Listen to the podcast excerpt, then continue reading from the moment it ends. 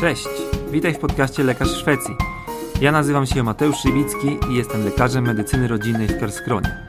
Na łamach tego podcastu oraz na mojej facebookowej grupie przybliżam Ci realia pracy i życia lekarza po drugiej stronie Bałtyku oraz pomagam Ci w emigracji. Dobry wieczór, witam. Wybiła 20, więc czas na obiecany wywiad z lekarzem w Szwecji.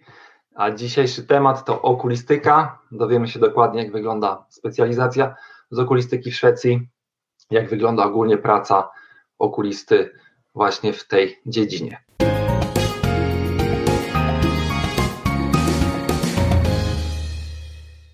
Dzisiaj rozmawiam z Karoliną Radomską, rezydentką okulistyki w Chewde, w takiej miejscowości, którą trochę ciężko wymówić, jak jeszcze nie zna się dobrze szwedzkiego, ale Karolina, poprosimy Ciebie w takim razie o, o, przedstawienie się i opowiedz nam, jak to się stało, że zostałaś lekarzem w Szwecji. Cześć Mateusz, miło, cześć wszystkim. E, tak, ja teraz mieszkam w Hövde. Tak, wszystkim jest bardzo ciężko wypowiedzieć. Zawsze jak powtarzam w Polsce, to nikt tego nie umie powiedzieć. Ale tak często bywa szwedzkimi nazwami. E, ja przyjechałam do Szwecji po, zaraz po stażu Planowałam już w czasie studiów i w czasie studiów zaczęłam się uczyć języka, a Szwecja dlatego, że na studiach poznałam mojego chłopaka obecnego, który jest ze Szwecji. I tak mi się wyklarowało, że ten kierunek. E, już po studiach, po szóstym roku też pracowałam jako underleker w czasie wakacji przez dwa miesiące, a to wtedy na oddziale interny w tym samym szpitalu i po, już po stażu szukałam miejsca na specjalizację i dostałam się na specjalizację z okulistyki. Mhm. Okej, okay, czyli ale języka już uczyłaś się dobrych kilka lat w czasie jeszcze studiów, prawda? Tak, ale w żaden jakby zorganiz- nie w żaden zorganizowany sposób. Tak naprawdę najpierw przerobiłam sobie Duolingo rzeszwedzkiego. To jest taka podstawa podstaw, ale myślę, że dobre do ogarnięcia sobie takich podstaw gramatyki szczególnie. A potem to bardziej już oglądanie jakichś programów na Via Free albo SVT, czyli takich szwedzkich publicznych miejscach i potem tak naprawdę na miejscu już się uczyłam języka w czasie mhm. pracy. Właśnie nie wiem, może już nawet odpowiedziałaś na to pytanie tym, tą treścią przed chwilą, ale powiedz mi, jaki jest twój, jaki był twój najlepszy sposób na naukę języka? Wiem, że dużo się pytań pojawia właśnie zawsze o język w tego typu wywiadach na żywo, albo jeżeli y, ktoś czasami mnie dopytuje y, o różne zagadnienia związane ze Szwecją, to zazwyczaj takie pierwsze pytanie to jest właśnie o język, więc tutaj może z Twojej strony tak jakiś najlepsza metoda w Twoim doświadczeniu, która przesunęła Cię najbardziej językowo do przodu? Co byś powiedziała? No to zdecydowanie już tu bycie na miejscu i praca tutaj, bo tak naprawdę jak przyjechałam pierwszy raz, to myślę, że na poziomie może takim B1 mówiłam po szwedzku. Także bardzo, bardzo średnio, Aha. ale udało mi się dostać tą, tą pracę jako Udnerlekarę, bo to nie jest jeszcze praca jakby z legitymacją, więc nie potrzeba tego szwedzkiego C1 i już będąc tu na miejscu, gdzie jesteście zmuszonym 9 godzin dziennie non-stop mówić po szwedzku i wszyscy do ciebie mówią po szwedzku i tak samo z pacjentami, z personelem, czytając jakieś tam e, historie choroby, to naprawdę bardzo, bardzo szybko wchodzi. Mhm. Oczywiście, naj, najbardziej właśnie ta praktyczna część jakby przesuwa człowieka do przodu. E, ok, zanim wejdziemy w tą część kliniczną, to chciałbym zachęcić wszystkich oglądających, a jest nas już 110 sztuk, naprawdę to jest rekord jak do tej pory ze wszystkich odcinków, także Karolina gratuluję. Budziła duże zainteresowanie tym tematem. E, zachęcam wszystkich serdecznie do zadawania pytań e, już teraz, e, które chcielibyście zadać Karolinie albo mi, jeżeli chodzi o jakieś tam powiedzmy granice kompetencji między medycyną rodzinną a okulistyką i czysto okulistyką jak najbardziej, czyli w temacie dzisiejszym. E, wpisujcie pytania w komentarzu, one się mi tutaj na bocznym panelu wyświetlają. E, najpierw e, przebrniemy przez to, co ja przygotowałem i następnie postaramy się odpowiedzieć na wszystkie pytania, na wszystkie wątpliwości, które Wy macie. Także zachęcam bardzo do wpisywania tych pytań od razu, już, już od teraz. Okej. Okay. E, to tak. No to pierwsze takie pytanie standardowe. Jak wygląda ogól, tak najogólniej praca w okulistyce w Szwecji? Jak to jest podzielone? Czy jest poradnia, czy jest oddział? Y, jakbyś mogła z grubsza najpierw to nakreślić. To zdecydowanie praktycznie oddział prawie nie funkcjonuje w Szwecji. Praktycznie wszyscy pacjenci są tylko i wyłącznie poradniani. Prawie wszystkie operacje są robione w, w trybie jednodniowym, czyli pacjent przychodzi, ma operację i wychodzi. Najwyżej jakieś są kontrole codzienne już w poradni. Tak naprawdę oddział trochę bardziej funkcjonuje tylko w tych największych szpitalach, bym powiedziała pewnie Göteborg, Malmo, Sztokholm, może Uppsala. Orebru jeszcze ma całkiem, całkiem spory oddział i tam są, czasami się zdarza, że pacjent jest jedną, dwie doby, ale tak poza tym to raczej nie mamy pacjentów leżących w ogóle, wszystko jest w trybie poradnianym. Mhm. To jest myślę taka największa różnica z tego, co pamiętam ze studiów na okulistyce w Polsce, a tutaj w Szwecji. Okej, okay, czyli to jest troszeczkę podobne do tego, co mówisz, e, to mi przypomina to, co powiedział Mikołaj w poprzednim odcinku o laryngologii, że jakby tutaj jest na tyle rozbudowana e, ta opieka e, poradniana, że tak naprawdę wszystko się staracie załatwić w, tym, w tych ramach, tak jakby, tak? Raczej ten pacjent nie przebywa nie jest kładziony na oddział, nie musi nocować i to jest jakby bardziej wydajne, w pewnym sensie też tańsze i, i tych pacjentów wszystkich załatwiacie w poradni. Tak, tak, zdecydowanie. Zdecydowanie. Tak naprawdę większość tych pacjentów, które zostają leżący, to są bardzo brzydkie infekcje rogówek, takie, których faktycznie potrzebują kropli z antybiotykiem 24 na dobę i co drop, wtedy ich kropimy co pół godziny, no to wtedy zostają na noc, albo ciśnienia wokół, które nie dają się niczym zbić poza lekami dożylnymi. I tak, witrektomię też najczęściej jednodniowym trybie, że pacjent przychodzi, jest operowany, wychodzi, następnego dnia jest e, kontrola u siebie w klinice rodzimej, bo na przykład u nas w Hufde nie robimy witrektomii, to Göteborg. Ale mhm. pierwszodniowe kontrole już są u nas. Tak jak widzisz, ja już podsuwam takie niektóre pytania tutaj. Y, coś, co pasuje do tego, co akurat omawiamy, to od razu odhaczamy. I Ela właśnie spytała o, czy też, czy witrektomie też tylko są załatwiane w jeden dzień. W okay. większości. E, super. I jeszcze jedno pytanie z tego zakresu. A urazy, pyta Katarzyna, też zaopatrzane w trybie jednodniowym? E, perforujące to też zależy jaki, jaki duży uraz. Jakieś mniejsze perforacje też w trybie jednodniowym i po prostu codziennie kontrole, jak jakieś większe to może się zdarzyć, że pacjent leży kilka dni na oddziale. Mhm. Okej. Okay.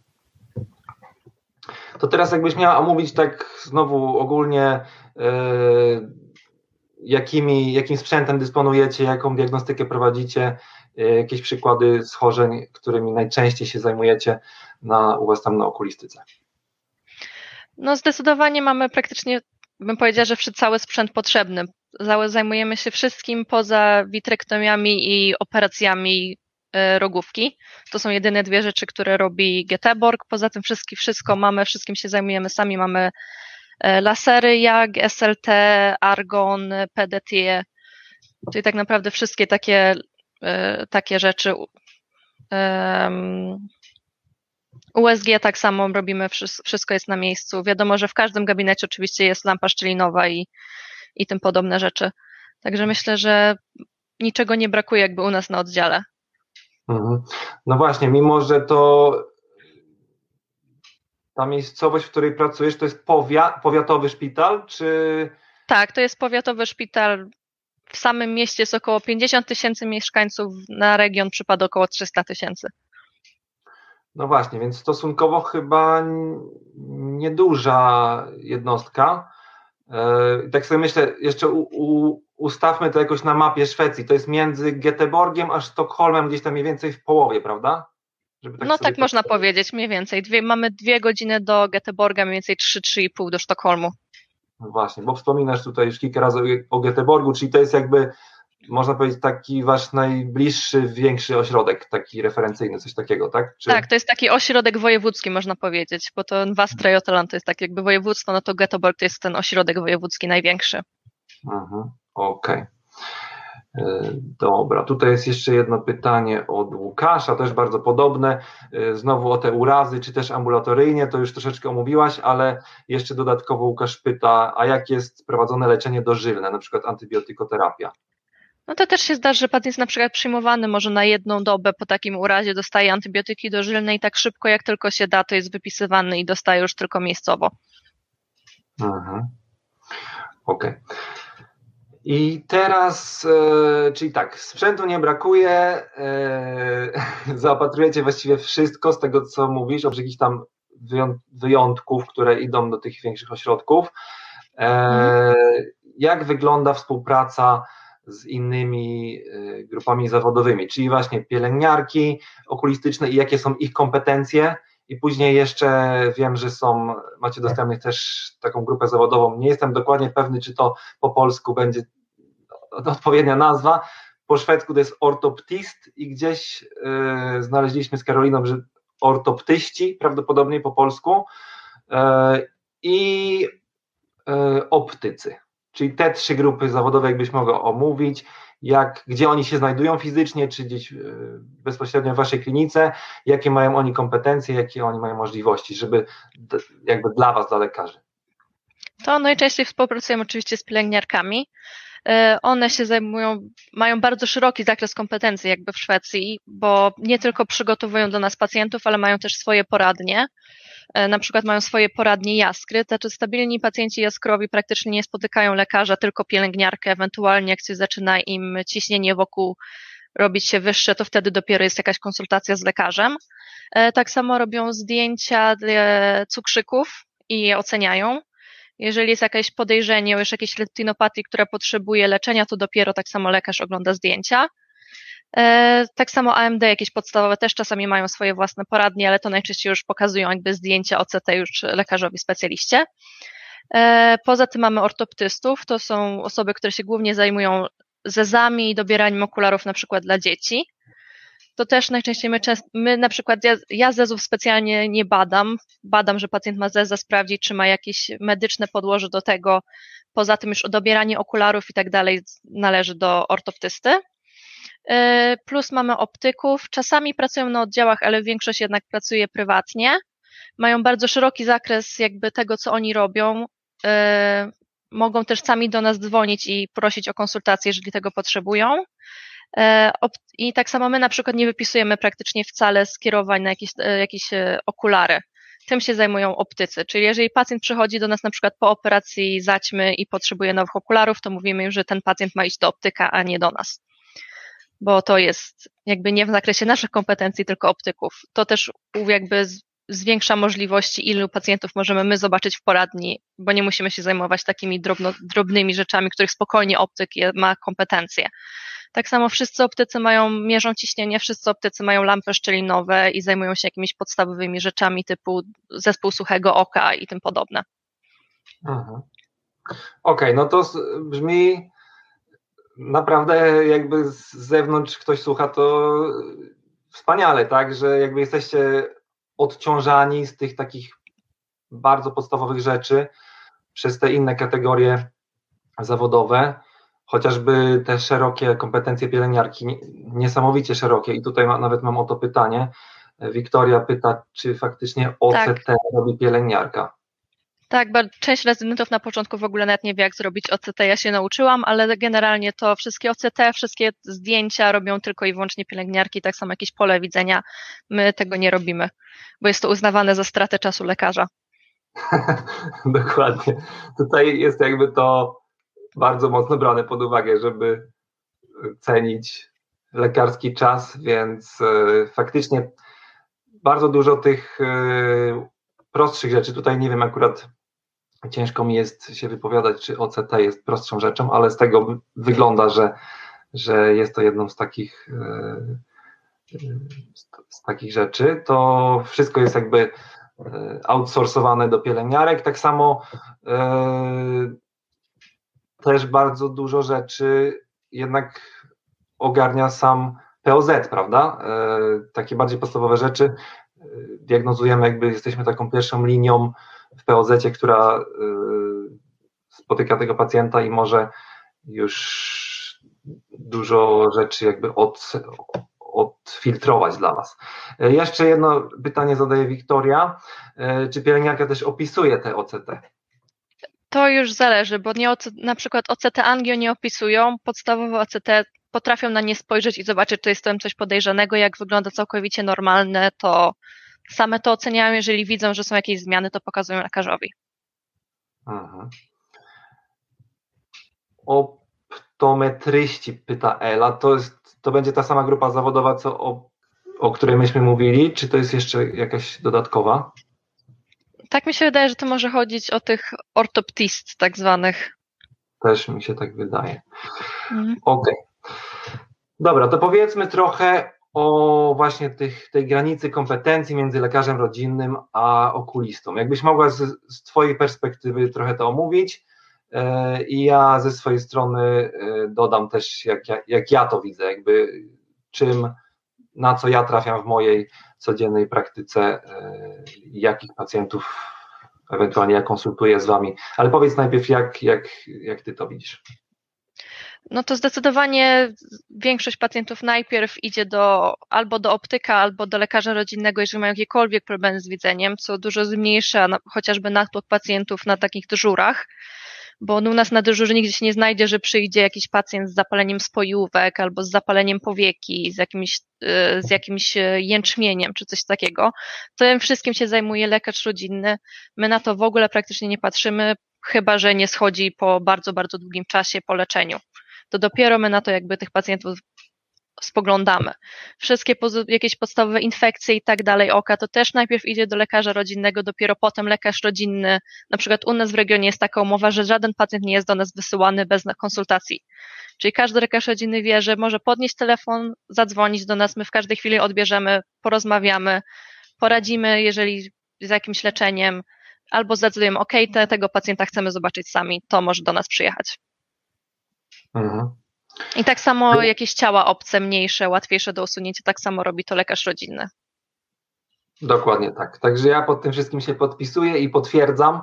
I tak jak mówisz, w skrócie, to jakby yy, większość pacjentów mimo wszystko przejdzie przez te ręce lekarza rodzinnego albo yy, przez ręce optyka. Yy, nie wiem, czy pacjenci się zgłaszają do Was bezpośrednio w jakiś sposób też, to wtedy wy prosicie ich o to, żeby oni najpierw się zgłosili do POZ-u, prawda? Tak, no chyba, że ma jakąś, nie wiadomo, jakąś traumę perforującą, no to już widać na no sorze, że ten, ta osoba potrzebuje okulisty, ale 90% Jasne. przypadków pacjent na SOR słyszy, że ma iść do lekarza rodzinnego albo do optyka. Dokładnie. Jeżeli coś jest bardzo naglące albo ostre, to wiadomo, że, że pomagacie od razu. Natomiast jeżeli na przykład w jakiś sposób się skontaktuje z przychodnią telefonicznie i opowie o swoich tam dolegliwościach, jakieś podrażnienie oka albo, albo tego typu dolegliwości, to moje doświadczenie, dokładnie tak jak mówisz, bo później ja widzę też te, te zapiski po, po waszej stronie, że jakby prosicie pacjenta, żeby w pierwszej kolejności się zgłosił na taki pierwszy, na pierwszą ocenę, pierwszy bedemning do lekarza rodzinnego. Także dokładnie tak jak mówisz, ciała obce, no to to jest standard e, w praktyce lekarza rodzinnego, usuwanie e, tych ciał obcych, które nie są jakoś głęboko osadzone. E, mamy do tego dostępne, dostępną lampę szczelinową, więc możemy to sobie z powiększeniem obejrzeć. Możemy wykorzystać też taki ten e, mikroskop otolaryngologiczny, który mamy na miejscu, więc możemy jakby zlokalizować to ciało obce. Mamy narzędzia, którymi możemy to ciało obce usunąć e, bardziej tempe lub bardziej ostre. Jeżeli ktoś się już nie czuje, bo, bo wygląda na to, że to ciało obce jest głęboko albo faktycznie już podjął próbę, ale nie udaje się go usunąć, no to wtedy odzywamy się do Was, albo możemy konsultować, albo po prostu od razu umawiamy się, że pacjent jedzie do Was, żeby, żeby to usunąć. No na pewno jak już jest perforujące y, ciało obce, albo już jakoś tam głębiej osadzone, no to to już jest też oczywiste. Y, wszystkie te zapalenia spojówek, czy bakteryjne, czy wirusowe, to też jak najbardziej do nas trafia. Y, zapalenia różnych gruczołów, wokół oka, czy na powiece. Mm, jakby wszystkie te kwestie tego typu też są oceniane i leczone u nas. I tak jak mówisz, dopiero jeżeli to nie idzie na leczenie, no to konsultujemy się z Wami. E, dostajemy zawsze jakby poradę, jak działać, co robić, jeżeli Wy uznacie, że to już faktycznie jest moment, żeby ten pacjent przyszedł do Was, to oczywiście umożliwiacie wtedy wysłanie skierowania.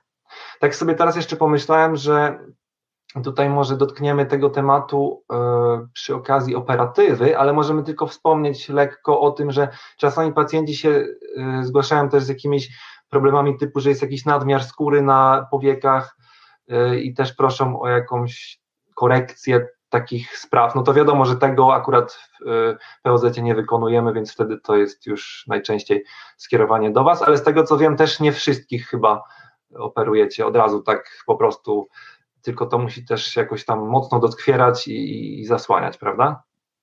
Tak, my mierzymy, jak bardzo to pacjentowi doskwiera, mierzymy, czy na przykład zasłania źrenicę, to dopiero tak naprawdę się to operuje i też nie każdego pacjenta. Mamy, my akurat u nas mamy bardzo długie kolejki, to większość tych pacjentów jest odsyłana do prywatnej kliniki, żeby to zrobić jakby w ramach e, szwedzkiego NFZ, to można powiedzieć, ale już nie my to operujemy, bo mamy duże kolejki do pacjentów, którzy mają podejrzenia nowotworów, biopsje, jakiś ektropion, entropion i tego typu rzeczy, to operujemy w pierwszej kolejności. Opadające powieki mogą iść do prywatnej kliniki. Okej, okay. to teraz przejdźmy ogólnie do takich spraw związanych ogólnie z e, jakby specjalizacją z okulistyki, czyli jakby z, jeszcze bardziej z Twojej perspektywy. I tutaj e, z takich szybkich, podstawowych pytań, e, to wiem, że sporo osób chciało wiedzieć, ilu pacjentów dziennie mniej więcej przyjmujesz na taki, w takiej przychodni jako rezydentka? To bardzo zależy od tego, czy mam pielęgniarkę, która, pielęgniarkę albo pomocnika pielęgniarki, które przygotowuje mi pacjentów, czy nie. Jeżeli nie mam przygotowanych pacjentów, to mam 8 w ciągu dnia. Jeżeli mam przygotowanych, to myślę, że tak do 10. Najwięcej się zdarza, jeżeli jest to dyżur. Jeżeli mam ten część dnia na dyżurną, no to przychodzi mniej więcej dwu, około 10 pacjentów w ciągu 4 godzin, ale to też najczęściej koledzy pomagają. Bo jest taka no. umowa, że wiadomo, że jak, jak, jedna osoba jest osobą dyżurną, jeżeli jest 10 pacjentów czy 12 na pół dnia, no to wiadomo, że jakiś specjalista, gdzie ma chwilę, to podejdzie, pomoże zawsze. Tak samo inny kolega rezydent, który ma gdzieś tam okienko między pacjentami, tak samo przyjdzie i weźmie pacjenta i pomoże. Jasne, właśnie gdzieś tutaj widziałem pytanie o dyżury, dlatego skoro już dotknęłaś tego tematu, to zamierzam je od razu wyświetlić, bo właśnie e, Kami pyta, co z dyżurami okulistycznymi, jakbyś mogła trochę o tym opowiedzieć. Właśnie Oczywiście dyżur, dyżury są głównie pod telefonem, nie jesteśmy w ogóle na miejscu, tylko jesteśmy w domu i odbieramy telefon. W razie potrzeby idziemy zobaczyć pacjenta, ale to nie ma też takiego ciśnienia, że wszyscy pacjenci muszą być obejrzani na dyżurze. Na dyżurze. Czyli żaden pacjent, który ma na przykład jakieś zapalenie błony naczyniowej oka, po rozmowie na przykład telefonicznej, że brzmi jak zapalenie błony naczyniowej oka, to mówimy, ok, to może pacjent przyjść jutro. E, także bardzo rzadko się zdarza w takim zwykłym wieczornym dniu, że, się, że trzeba iść i oglądać jakiegoś pacjenta już tam na miejscu. Wiadomo, w weekendy, no to zawsze się znajdzie jakiś pacjent, no, który nie może czekać trzech dni, żeby ktoś go zobaczył, to wtedy najczęściej musimy pojechać na kilka godzin do szpitala. Ale my mamy w ogóle dojazd dwie godziny, czyli mamy dwie godziny czasu, żeby dojść do szpitala, więc naprawdę jest dosyć, dosyć luźno. Tych telefonów też nie ma za dużo, wiadomo, na pewno zależy od ośrodka, u nas nie jest za duży, ja może odbieram w ciągu wieczora pięć telefonów, w weekend może być na, nie wiem, około 20 w ciągu dnia maksymalnie. Tak samo u nas jest fajnie, że w godzinach nocnych między 22 a 7 rano telefony są przekierowywane do Göteborga i tam pielęgniarka okulistyczna mhm. odbiera telefony w ciągu nocy i dopiero jak ona uzna, że coś jest warte naszej uwagi, to dopiero nas budzą. Czyli okay. bardzo rzadko się zdarzy, że ktoś nas budzi w nocy. Aha. Co jest bardzo miłe. Super. I jak często dzisiaj takie dyżury trafiają jako rezydentce? E, ja miałem więcej jeden, wie, y, jeden wieczór w tygodniu, plus raz w miesiącu mam jakiś weekend. Weekend to z reguły jest albo piątek po południu do soboty wieczorem, albo od soboty wieczór do poniedziałku rano. Mhm. Okej, okay. i rozumiem, że telefon nie dzwoni non-stop, tylko faktycznie jakoś tak to jest z umiarem i rzadko kiedy trzeba w ogóle się wybierać do tego szpitala, tak jak mówisz, żeby oglądać tego pacjenta. Tak, bardzo, bardzo rzadko. Okay. Mówię, w weekendy zawsze się jakiś pacjent znajdzie, to tam tak naprawdę z dwóch, trzech z reguły trzeba zobaczyć w ciągu, w takich wieczornych dyżurach, to może raz w miesiącu, raz na półtora miesiąca mi się zdarzy, że muszę pójść coś zobaczyć. Najczęściej jakieś chemiczne rzeczy wokół, albo jakaś trauma. Mhm. Jest tak dużo pytań, że próbuję się przez nie jakoś tutaj posortować, żeby one były akurat w danym temacie. Chciałem tylko wyświetlić y, ten komentarz od Magdy, która y, mówi, że jakaś tam literówka jej się zrobiła, za szybko napisała, ale chodziło jej o to, że OCT wykonują nawet pomoce pielęgniarskie. I pyta, czy u Was tak, tak, jak najbardziej. Te bardziej doświadczone, tak zwane podpielęgniarki, można w dosłownym tłumaczeniu powiedzieć, robią OCT, robią e, pole widzenia, badają ostrość wzroku, one też czasami przygotowują pacjentów do takiej zwykłej poradni, jeżeli pielęgniarki są zajęte. Mhm. I tu otrzymaliśmy trochę pomoc i komentarz od Kingi, która napisała, że optykier to optometryści, a ortoptyst to ortoptyści. Trochę można sobie połamać język w niektórych momentach, ale pewnie ty bardziej się orientujesz, Karolina, niż, niż ja, ale faktycznie jakby ktoś chciał sobie przetłumaczyć, o czym mówimy, to, to właśnie dokładnie o to chodzi, e, o te kategorie. E, aha, i jeszcze Kinga komentuje, że optycy to osobna grupa, czyli jakby tutaj są chyba nawet trzy różne, przynajmniej na polskie warunki. Ok, to jedziemy dalej i następną taką rzeczą, o którą jeszcze ja chciałem zapytać, e, w imieniu oczywiście e, osób komentujących na, tam wcześniej chyba gdzieś te w komentarzach padły te pytania, to jak wygląda atmosfera na e, oddziale czy na w przychodni? Jak generalnie się czujesz jako e, lekarz nie ze Szwecji, powiedzmy? Czy jakoś to się no, daje? No z tym to akurat, z tym lekarzem nie ze Szwecji to w ogóle nie ma problemu, bo mnie na oddziale Szwedzi to jest zdecydowana mniejszość lekarzy. Szwedów mamy może z pięciu na dwudziestu lekarzy, więc to praktycznie nikt Szwedem nie jest. To nie ma z tym problemu. E, ogólnie atmosfera atmosfera jest naprawdę bardzo fajna. Wiadomo, że jest w Szwecji nie ma takiej bardzo silnej hierarchizacji, więc nie ma problemu, że idę do specjalisty z, nie wiem, z 30-letnim doświadczeniem, profesora albo docenta pytać się o jakieś pierdoły, bo oni zdają sobie sprawę, że my się uczymy, więc nawet jak jest głupie pytanie, to dla nich to nie jest głupie pytanie i nikt, się, nie, nikt nigdy ci nie powie, że nie wiem, ale głupie pytanie zadajesz, powinnaś sobie doczytać, co się w Polsce wiem, że zdarza. To takie rzeczy jak najbardziej nie ma. Są wszyscy bardzo pomocni. E, zdecydowanie wszystkie rzeczy cię uczą od samego początku. Jeżeli, nie wiem, jest jakiś pacjent, który potrzebuje lasera, to nie jest tak, że idzie specjalista i go robi, tylko bierze cię, pokazuje, żebyś następnym razem był w stanie zrobić to samo sam, samodzielnie. E, też taki jest zwyczaj, myślę, że na większości oddziałów, że mamy zawsze jakiegoś specjalistę, który jest dostępny do zadawania pytań. U nas się to nazywa właśnie specjalista, od, y, no nie oddziałowy, tylko poradniany, on siedzi sobie w swoim gabinecie i tam jest po to, żeby wszystkie pielęgniarki, jak mają jakieś pytania, albo rezydenci, albo nawet inni specjaliści, bo wiadomo, że okulistyka ma dużo jakby podspecjalizacji, więc on jest zawsze dostępny na przykład do zadawania pytań. I zawsze na przykład raz w tygodniu mamy takie spotkanie, gdzie wszyscy rezydenci siedzimy razem i omawiamy jakieś trudniejsze przypadki, jak ktoś ma jakieś pytania. Plus raz w tygodniu tak samo jest spotkanie wszystkich lekarzy, łącznie ze wszystkimi specjalistami, też w takiej grupie, gdzie tak samo się dyskutuje przypadki, które były dla kogoś trudniejsze. Mhm. Okej, okay, czyli to jest taka fajna atmosfera właśnie do rozwoju w czasie tej specjalizacji. Zdecydowanie. To jest kwestia, o którą bardzo często e, koledzy i koleżanki pytają, właśnie jak to jest, czy można zadawać pytania, czy można zadawać głupie pytania, jaka jest reakcja starszych kolegów, czy pomagają, no to tutaj fajnie na to odpowiedziałaś, to naprawdę i, i, i moje doświadczenia są dokładnie takie same, to funkcjonuje dokładnie tak samo we wszystkich specjalizacjach. I właśnie dzięki temu tutaj w Szwecji specjalizacja można, może być uznaniowa, bo mamy swojego opiekuna, e, który jakby widzi nasz rozwój w czasie całego tego przebiegu specjalizacji i, i nie trzeba jakichś tam zbędnej biurokracji i egzaminów, żeby uznać, że taka osoba po pięciu latach jest kompetentna. Okej. Okay. Tak, tak, dokładnie. U nas na oddziale chyba nikt nie, nie, nie znam nikogo, kto zdawał egzamin. Wszyscy dostają po prostu uznaniowo. Mhm.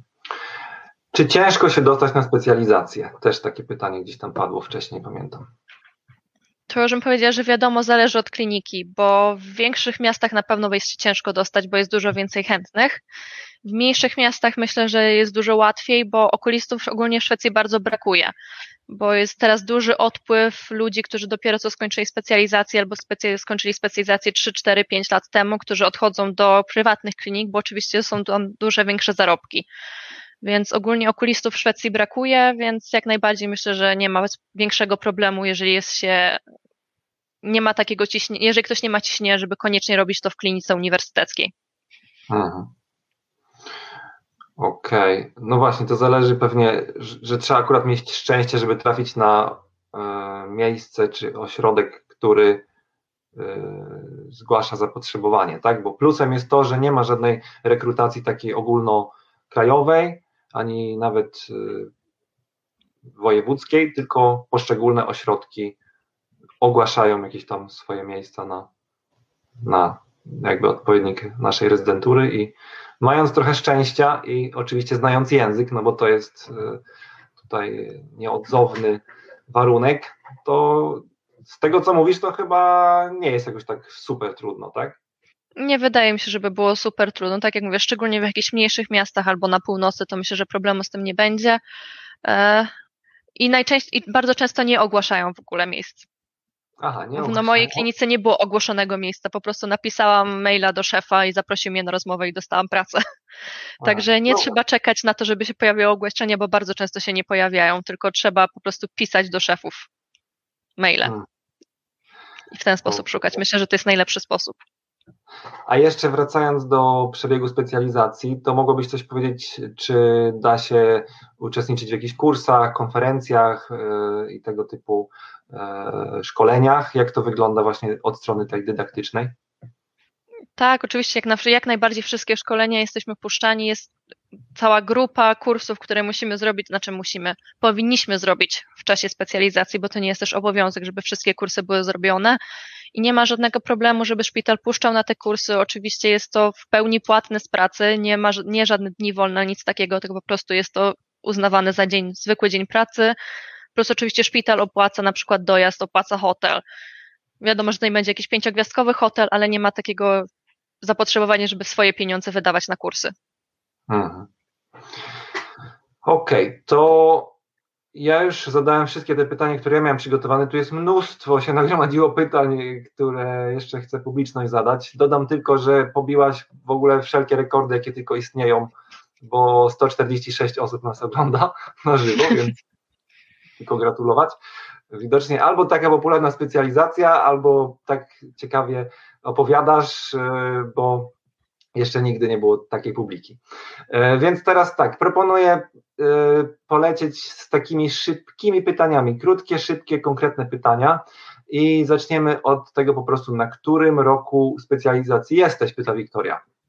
Zaczynam drugi. Okej. Okay. E, kiedy zaczynacie dyżurować? Jakbyś mogła. To takie, lekarzem dyżurnym w ciągu dnia zaczyna się być tak naprawdę od samego początku. Na początku przez pierwszy miesiąc, półtora jest się jakby asystentem dyżurnego, czyli się nie, nie ma takiego ciśnienia, że wszystkich pacjentów musisz załatwić sam. Potem zaczyna się być pierwszym dyżurnym w ciągu dnia, a mniej więcej po trzech miesiącach do pół roku, bo to też oczywiście oceniają specjaliści tak naprawdę decydują, kiedy uważają, że jesteś gotowy, żeby zacząć dyżurować. Mniej więcej po trzech miesiącach zaczyna się wieczorne dyżury. Czasami trochę później. Mhm. Eee, jeszcze pytanie Wiktorii o to dyskutowanie przypadków. Czy to jest standard wszędzie, czy kwestia danego oddziału? Wiem, że na pewno w regionie to jest standard, bo praktycznie środa popołudnie to wszędzie, jak się patrzy na na przykład e, e, Jezu, listy, kto gdzie pracuje i kto gdzie w jakim poradni jest, to w środa po południu wszystkie praktycznie oddziały, wszystkie poradnie mają swój czas na, na pytania. Mhm. Ja to mogę potwierdzić z rzeczywistości medycyny rodzinnej, że absolutnie to jest standard wszędzie, no bo jak w takim razie ma ten rezydent się nauczyć w inny sposób? To jest jakby, mógłbym powiedzieć, siła tego, tej specjalizacji w Szwecji, że właśnie głównie to się na tym opiera, że zaczynamy od początku tą rezydenturę, no i szczerze mówiąc, to nie mamy zbyt wiele praktycznych umiejętności, a po to właśnie jest ta możliwość dyskutowania, pytania, nawet stawiania głupich pytań na początku, żeby się rozwijać, żeby się nauczyć i żeby być kompetentnym specjalistą po pięciu latach. Tak, ja może jeszcze od siebie dodam, że na początku na przykład jest to nawet nie, nawet nie że, po, że być, jeżeli chcesz, to może, tylko jest oczekiwane od ciebie, że o każdy przypadek będziesz dyskutował ze specjalistą. Czyli na no początku każdego pacjenta, którego ja zobaczę, szłam do tego lekarza poradni i pytam się, ok, ja widzę na przykład to i to, chciałabym, żebyś spojrzał na tego pacjenta, no to idzie i patrz na tego pacjenta. Jeżeli po jakimś czasie uznałam, że już nie trzeba, żeby na tego pacjenta spojrzeć, tylko chcę opisać, że widzę to i to, uważam, że to jest taka i taka choroba, chciałabym to leczyć w ten i w ten sposób, czy dobrze myślę. I to nie ma żadnego problemu, nawet jeżeli się na ostatnim roku rezydentury, że się chodzi i pyta, bo wiadomo, że to jest bardzo skomplikowana działka, zresztą tak jak każda działka medycyny i zawsze przyjdzie coś nowego, na czym, czego nie jesteś pewna, co jakiś rezydent nie, nie umiesz jeszcze. Także to na początku wprost jest wymagane, żeby się pytać o każdego pacjenta. Dokładnie, to też potwierdzam i bar- to jest bardzo ważna kwestia, którą poruszyłaś, bo właśnie yy, jakby fajne jest to, że możesz obejrzeć tego pacjenta, samemu sobie stworzyć jakąś teorię, jak, jakieś przemyślenia i iść z tym gotowym pomysłem i zaprezentować to temu starszemu koledze, że myślę w taki i taki sposób, tak? To jest znacznie ambitniejsze podejście do tematu niż jakby przyjdź i, i sam mi powiedz, co to jest, albo jakby daj mi całą odpowiedź. Tylko bardziej tak, że my mamy jakiś pomysł i oni przychodzą na to spojrzeć, potwierdzić, albo ewentualnie jakoś tam skorygować nasze myślenie, coś tam tam dopowiedzieć ciekawego i, i w ten sposób fajnie się uczymy. Dokładnie. Ok, czy jest jakiś. E, Ela pyta, czy jest jakiś wykaz ilości procedur, które musi wykonać lekarz w trakcie specjalizacji? Y, nie, jest lista jakby taka, nie wiem, to jest połączenie MSZ-u z, z Izbą Lekarską, która jest wykazywana, co lekarz specjalista powinien umieć, ale nie ma jakichkolwiek, nie ma żadnych ilości tam, nie musimy spisywać procedur, tak jak w Polsce jest, po prostu jest na przykład, na przykład napisane, że lekarz specjalista powinien umieć zdiagnozować zapalenia naczyniówki. I to potwierdza ci potem kierownik specjalizacji, plus kursy to, że ty to umiesz zrobić jako specjalista, więc nie ma żadnych ilości procedur do wykonywania w żaden sposób. Mariusz pyta o operatywę i tutaj właśnie to jest war, warto bardziej w szczegółach tutaj opowiedzieć. Czy w programie specjalizacji jest nauka operatywy? Może powiedz w jakim zakresie, jak to przebiega na przestrzeni lat specjalizacji? I tutaj Mariusz dopytuje konkretnie jeszcze o zaćmę i podobne. E, tak, w Szwecji no, bym powiedziała, że większość okulistów nie są operatorami, tylko ci, którzy chcą. E, w czasie specjalizacji jest nauka głównie okuloplastyki i to jest, tak, i to jest jakby wchodzi w kompetencje rezydenta, który się uczy do bycia specjalistą.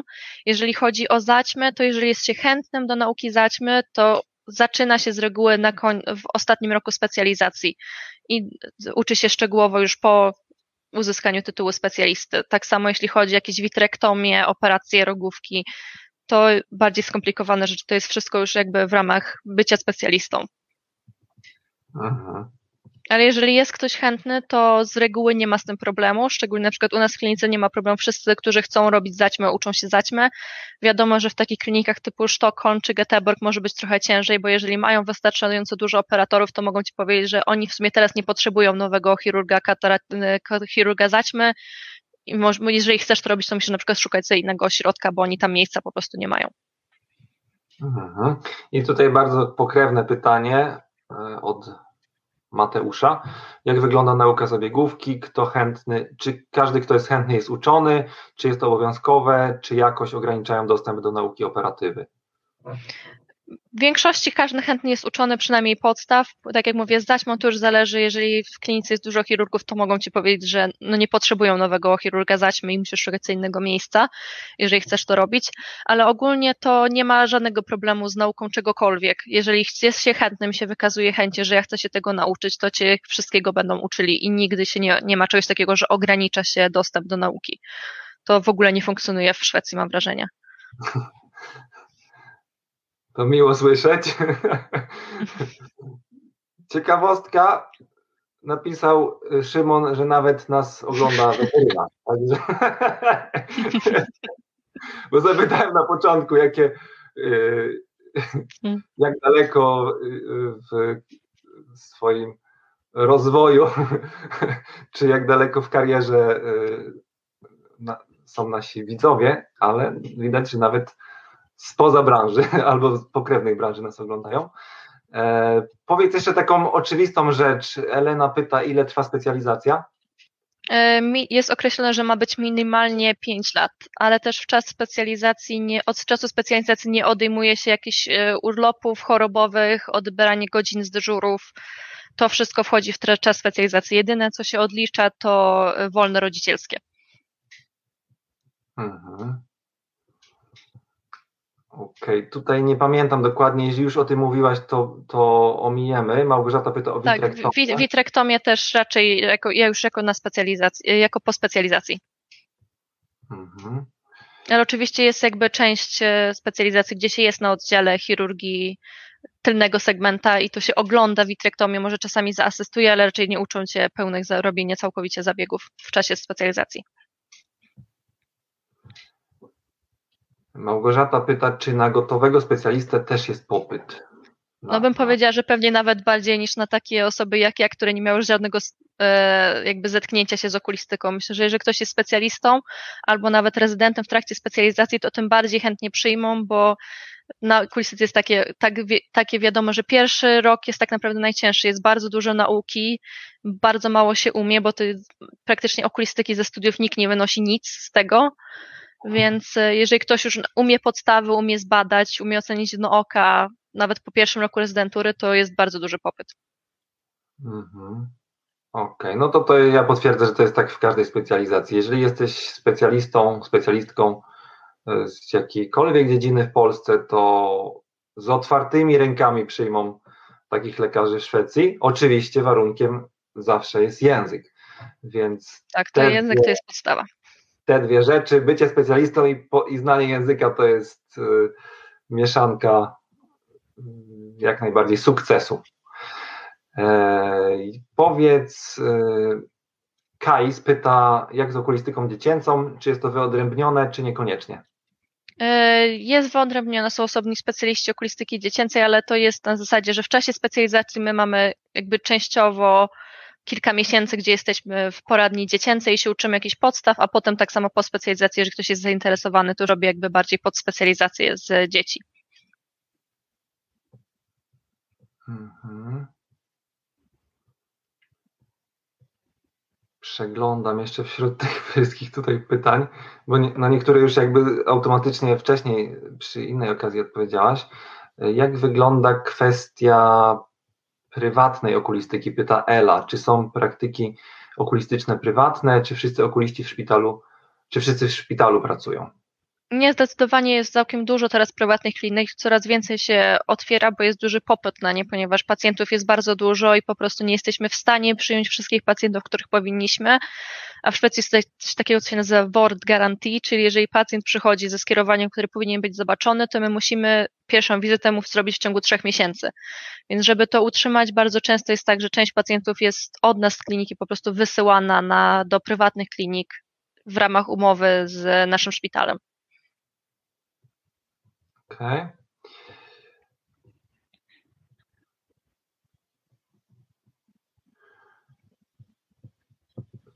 To jest może bardzo podobne pytanie, ale możemy jeszcze raz je wspomnieć. Asia pyta, czy specjaliście wykształconemu w Polsce wystarczy EBO i certyfikat językowy do podjęcia pracy okulisty w Szwecji, czy trzeba coś więcej? Nie wiem, co to jest tak. EBO, orientujesz się? Właśnie, właśnie to samo chciałam powiedzieć, że nie wiem, co to jest EBO, ale ogólnie, jeżeli ktoś ma tytuł specjalisty plus certyfikat językowy, to jak najbardziej wystarczy, ponieważ wiadomo, że Szwecja jest też w Unii Europejskiej, więc specjalizacja jest automatycznie uznawana. Mhm. I tutaj trochę szerszy temat może, ale postarajmy się jakoś e, krótko skomentować. Patryk pyta, jakbyś mogło powiedzieć o plusach i minusach Twojej pracy w Szwecji, jak wygląda kwestia prywaty, no to to już wspomniałaś. Także w skrócie plusy, minusy.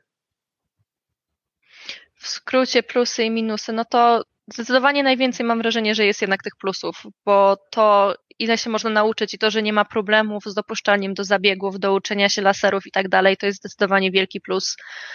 To, że zawsze ma się dostęp do specjalisty, który ci pomoże, tak samo na wieczornych dyżurach zawsze jest specjalista pod telefonem. To nie jest tak, że kiedykolwiek jesteś jako rezydent zostawiony sam sobie i radź sobie.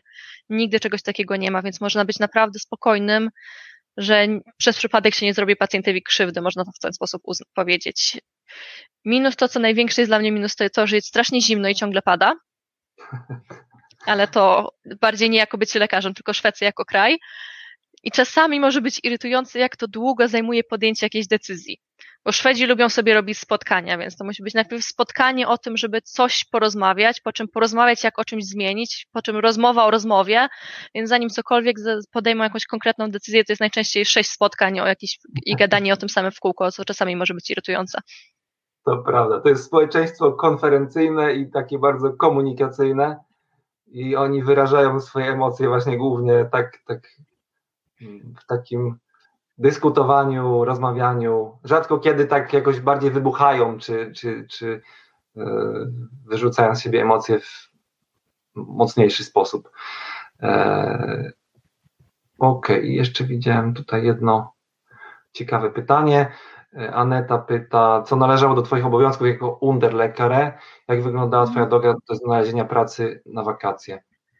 To bardzo podobnie jak do znalezienia specjalizacji, po prostu pisałam maile do kierowników klinik e, i się odezwali ode mnie tutaj ze szpitala e, HFD, z interne. E, jako obowiązkiem do lekarza to tak naprawdę to samo co lekarza z tym, że ma się zawsze jakiegoś specjalistę albo rezydenta, który ci odpowiada na pytania i ci jakby kieruje, co masz zrobić, ale z reguły to jest tak, że się, wiadomo, badanie pacjentów, opisywanie, robienie jakichś obserwacji, robienie wypisów, robienie przyjęć. Tak naprawdę taka sama praca jak na, na oddziale w Polsce, nie wiem, jako stażysty. Robienie przyjęć, robienie wypisów, takie, takie rzeczy. Okej, okay, to tyle. E, myślę, że naprawdę mnóstwo kwestii poruszyliśmy. Jeszcze takim już moim tradycyjnym pytaniem na koniec o, o coś, o, o, co też często e, mm, dostajemy pytanie, są zarobki. Jakbyś mogła nakreślić tak e, z grubsza widełki zarobków dla rezydenta okulistyki i dla specjalisty okulistyki. E, zarobki dla rezydenta u nas w szpitalu zaczynają się od około 43 tysięcy koron i wiadomo, że z każdym rokiem te zarobki wzrastają. To nie są jakieś duże kwoty, bo wzrasta z reguły między 1 a 2 tysiące koron rocznie, ale co roku jest jakby obowiązkowa podwyżka. E, jako specjaliści z reguły zaczynają w okolicach 60-65 tysięcy koron i tu już nie ma jakby sufitu. Myślę, że ci najbardziej doświadczeni specjaliści są w stanie zarobić około 100 tysięcy koron miesięcznie. To brzmi bardzo pozytywnie. Obowiązkowa podwyżka. Tak, obowiązkowe podwyżki są doceniane. Dokładnie.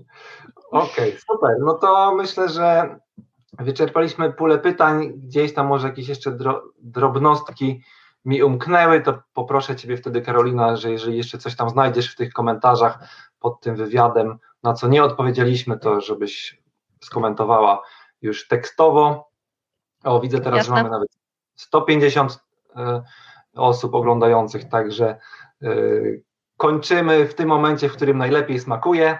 E, I jeżeli jakieś jeszcze pytania się pojawią w najbliższym czasie, to zachęcam serdecznie do wpisywania ich dalej tam w komentarzach pod wywiadem, żeby nie zasypać Karoliny na privie i żeby też inne osoby mogły zobaczyć odpowiedzi na te pytania, to na pewno E, da to też fajny rezultat, e, żeby, żeby więcej osób mogło się o tym wszystkim dowiedzieć.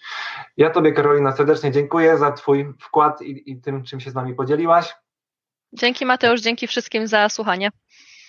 I wszystkiego dobrego. Zapraszam do kolejnego odcinka już niedługo.